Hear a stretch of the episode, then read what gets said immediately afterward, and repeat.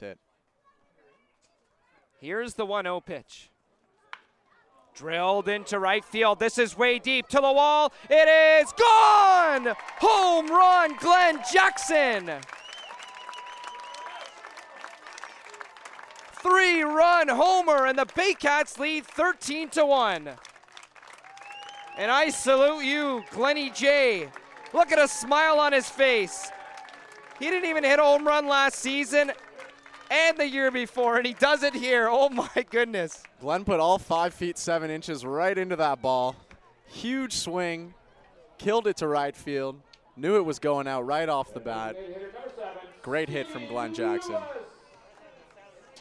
Salute you, Glenny Jay, for giving me all those rides up to Barrie from Rogers Center last year.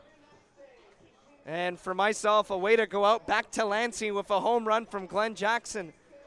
Almost like a father to me last year. He's a mentor, great guy. And now Stevie Lewis, right-handed hitting designated hitter with Barrie leading 13 to 1 in the bottom of the seventh inning.